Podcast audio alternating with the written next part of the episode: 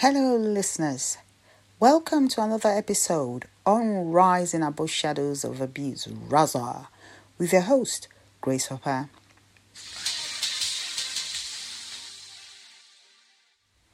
Eleanor Williams, Perjury Trial.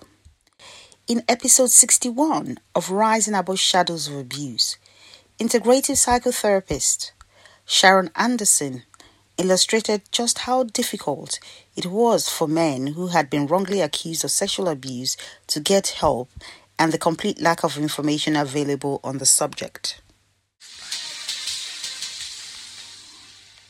Then, in the first week of January 2023, a young woman was found guilty on several charges of perjury after making numerous false allegations against a number of men who had been accused of sexual violence, rape, and human trafficking. During the course of the trial, it was revealed that every single one of these serious allegations was found to be fabricated by the supposed victim and that there was no evidence to substantiate any of the charges leveled against the accused men. Yet, the reputational and psychological damage to these men was devastating, and by virtue of the fact that many women have been the victims of abuse, many men have escaped justice for sexual offenses that they have committed. The actions of this woman has seriously undermined the years of positive work undertaken by dedicated organizations and individuals involved in upholding the rights of and tackling the abuse against women in this country. 22 year old Eleanor Williams from Barrow in Furness was found guilty on eight separate charges of perverting the course of justice by telling malevolent lies about being trafficked by an Asian grooming gang and make false rape allegations against a series of white men. The jury at the Preston Crown Court took under four hours of deliberation to reach their verdict. Many people were taken in by Williams' lies, which led to a worldwide solidarity movement being formed to support her after she posted graphic photos of herself on Facebook, alleging she had been beaten and raped by men who took her to sex parties around the northwest of England. The photographs of William's battered body are graphic and upsetting and were done in order to advance her accusations, knowing they would carry significant weight in the court of public opinion. This was not the work of a professional makeup artist, but someone who was prepared to inflict a substantial amount of pain on herself through a process of serious self abasement. It's testament to her tenacity that the so called victim was prepared to bludgeon herself with a claw hammer bought from Tesco's to inflict serious injuries that were eventually blamed on an entire innocent man who, in Williams's warped mind, was intended to be perceived as a violent abuser.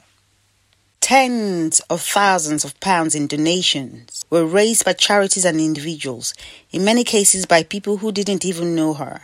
The allegation she made polarized opinions in the town and instigated an outbreak of mob justice, resulting in vigilante attacks on ethnic minorities, those accused, and business premises belonging to them. Far right organizations began to infiltrate the town, including Tommy Robinson, who came to investigate and carry out independent research, but there was suspicion that he was just using the case and the town to promote his own agenda and stir up trouble.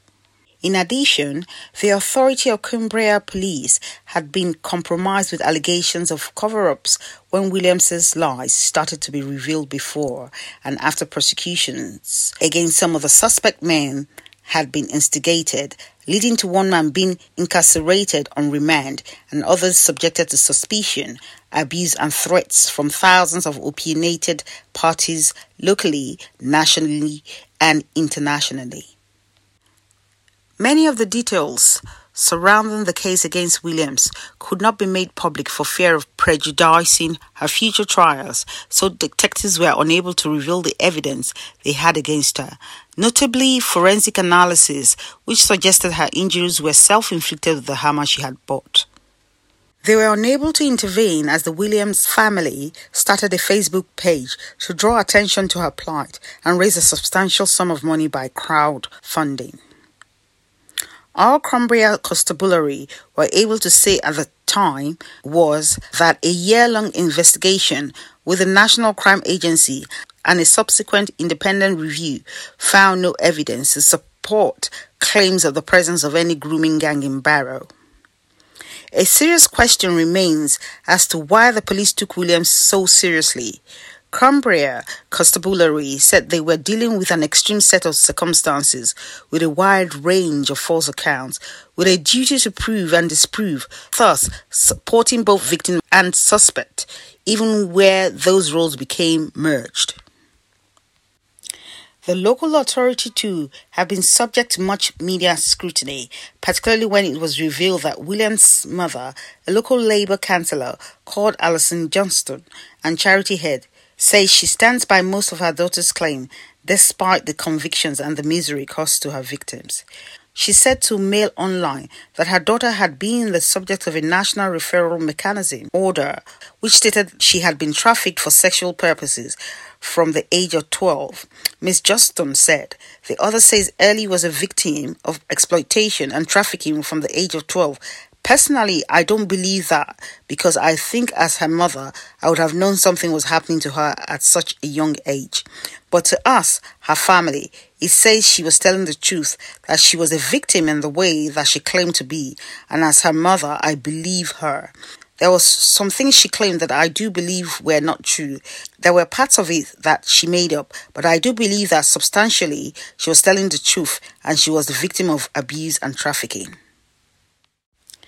The local Conservative MP, Simon Fell, made some belated attempt to calm the situation by stating that the community need to do some soul searching and trundled out the usual doggerel about lessons needed to be learned. He said the case had caused huge community tensions in Barrow, with an increase in racist attack on Asian people and unofficial surveillance operations being carried out on Asian businesses. I had doctors who worked at the local hospital come to me who were really concerned about their safety and their kids' safety. Asian pharmacists GPs and nurses came to him expressing fear for their safety as a far right fringe group called Patriotic Alternatives started campaigning against immigration in the town, a move Fell believes was fueled by the case. I know one gentleman who ran a curry house. His wife left him and took his children away because accusations were made against him.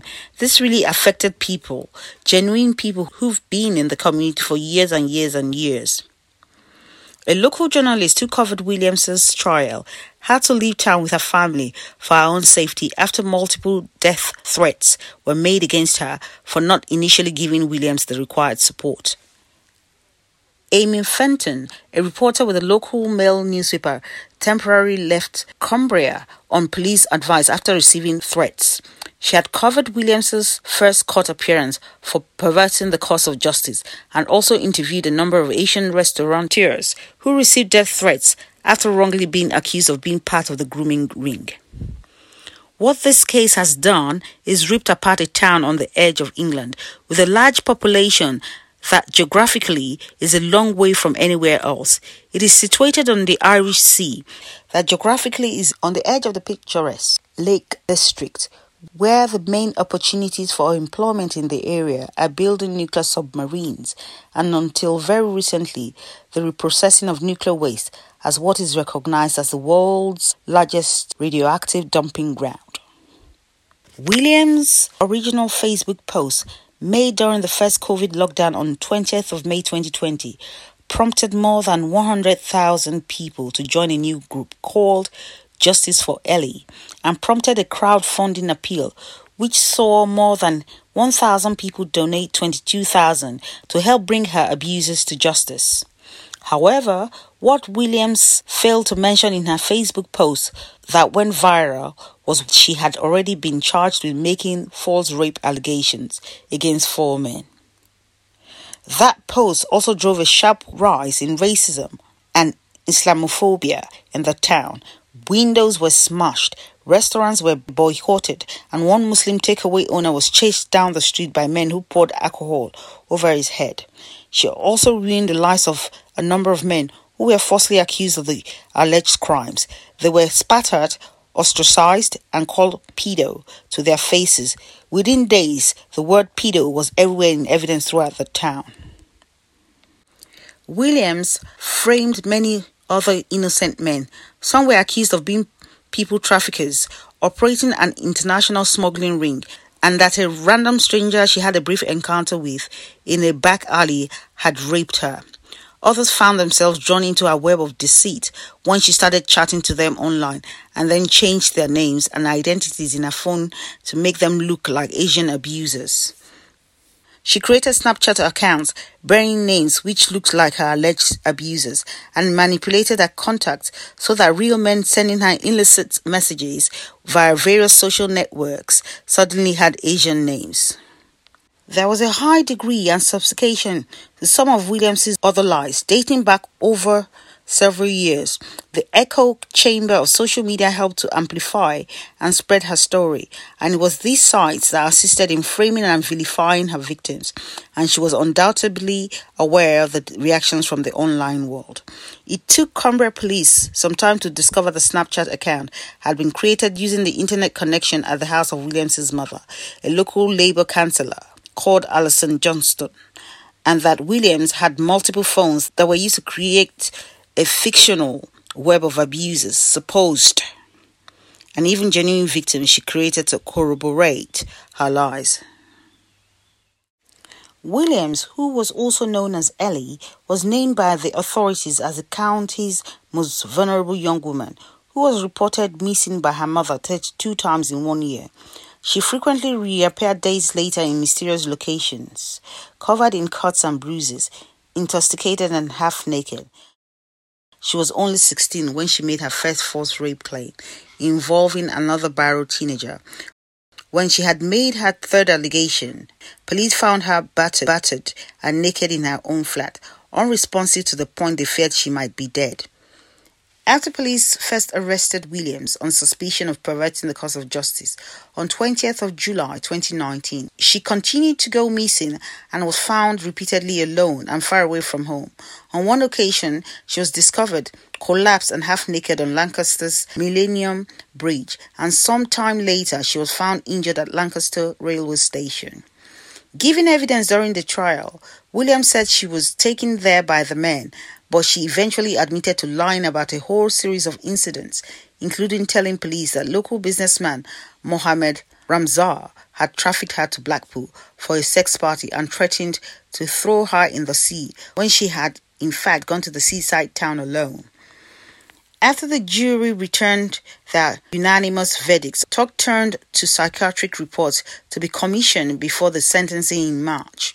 One line of psychiatric investigation suggested by prosecutor Jonathan Sandiford KC could be whether Williams had a factitious disorder formerly known as Munchausen syndrome in which someone deceives others by appearing sick, purposely getting sick, or by self injury. MP Simon Fell believes that Williams is a victim of something and needs support. No one does what she did to her body and makes up their story that she made up and goes to the lengths that she went to without being someone who's broken in some way and quite damaged, he said. The most disturbing aspect of the case is it ruined the lives of those men she falsely accused, who were spattered, ostracized, and called pedo in the street. One of them, an 18 year old man who had gone on a night out with her and friends, spent 10 weeks in prison on remand before police checked his alibi. Prison was very, very scary, said Jordan Trengove. I was put in cells with actual rapists and pedophiles. I shared with a man who admitted to me he was guilty of sending pictures to eight year old kids. The police eventually rea- realized they had picked him up in Barrow Town Centre on the very night Williams first accused him of drugging and raping her. Having spotted him out in the street, the jury was shown a photograph of Trengove in the back of a police van with another girl at the exact time the rape was supposed to have occurred. Williams made two further claims against Trengove. including false allegations that he had raped her at knife point, manipulating social media posts to make it look as though he was sending her Snapchat messages boasting about the rapes. The charges were dropped, but Trengove had been found guilty in the court of public opinion, and someone painted the word rapist on the side of his house. Now 22, Trengove says he suffers from depression and post traumatic stress disorder as a result of his imprisonment and that he would have killed himself had he not become a father in August 2021. She has ruined my life, he said. I used to be a happy person. I was always going on night out with my friends. I was never in the house before this. Now, I spend every day at home. Ever since this went on, I feel like I've been trapped in my own little prison. I don't feel like I have a life anymore. It begs the question why Trengove was held on remand for 10 weeks when the police were well aware that he had an alibi and were actual witnesses to his whereabouts on the night of the Williams accusations. Mohammed Ramzan, also known as Mo Rami, received more than 500 death threats after Williams accused him of being the ringleader of the grooming gang. In addition to the false Blackpool incident, she alleged that he had also taken her to Amsterdam, where he sold her at a brothel to the highest bidder, and sometime afterwards to Ibiza, where she and a number of other girls were pimped out to groups of men. Again, Williams manipulated social media messages in order to frame Ramzan but it did not take police too long to realize Ramzan had alibis for all the times and dates when all this incident had taken place. When he was supposed to be auctioning her off in Amsterdam, he was actually in Barrow B&Q. An examination of his passport showed he had never been to Ibiza. Nicola, Ramzan's wife, called the verdict true justice for Ellie, but quite reasonably asks why has she done it? That's what we want to know. Maybe we won't know the truth if she told you it tomorrow, because it's all been lies from start to finish. The jury of six men and six women took just three and a half hours to find Williams unanimously guilty of eight counts of perverting the course of justice. Wendy Lloyd, senior Crown prosecutor with the Northwest Rape and Serious Sexual Offense Unit, said, The impact on those falsely accused has been devastating, and this conviction now fully exonerates the men who she accused of serious sexual abuse. Each of Eleanor Williams's accusations were thoroughly investigated until it became clear that they were completely and incontrovertibly untrue and made with malevolent intent. False accusations of this kind are very rare. This has been an unusual case, and it is important for victims of rape or sexual assault to understand that they should never fear coming forward to report the crime to police. As the senior crime prosecutor accepts that there had been a seriously detrimental effect on the falsely accused, it is, however, somewhat disingenuous for her to state that false accusations of this kind are very rare. It would have been more accurate to say that they are less common than actual accusations of rape and sexual assault, many of which don't actually get to court, let alone end in a conviction. Williams will be sentenced on 13th and 14th of March 2023. The details of this case does nothing to prevent an increase in instances of abuse against women that have been exacerbated by the COVID 19 pandemic over a decade of austerity and increases in the cost of living. It also undermines dedicated organizations who combat genuine instances of abuse and may even instill a sense of suspicion by creating a backlash from unreformed men inspired by the likes of Andrew, Andrew Tate. In an abusive gender war, men can be vulnerable victims too. This young woman did a great disservice to women everywhere. It eventually transpired that she was not actually a victim, but a calculated, callous perpetrator who devastated the lives of completely innocent men, said one detective involved with the case. Williams left in her wake a string of decimated male lives, ruined livelihoods and businesses, trashed reputations, and shone an unflattering light on a riven and divided town that now has to face up to the anger and violence that had been unleashed by deviousness and false accusations. And all of this in the full glare of the world media spotlight. The town of Barrow in Furness and its authorities also have to accept that they allowed and it certainly didn't reject advances made by malicious players to instigate and exploit local tensions for their own advantage. By default, every denizen of this unenviable place is tarred with the same shameful brush, whatever their involvement or opinions in this sordid case. What are your thoughts about this particular piece? Kindly leave your comments. This has been Grace Hopper for Rising Above Shadows of Abuse, Raza. Thank you and see you on our next episode. Be positive, be safe. Bye for now.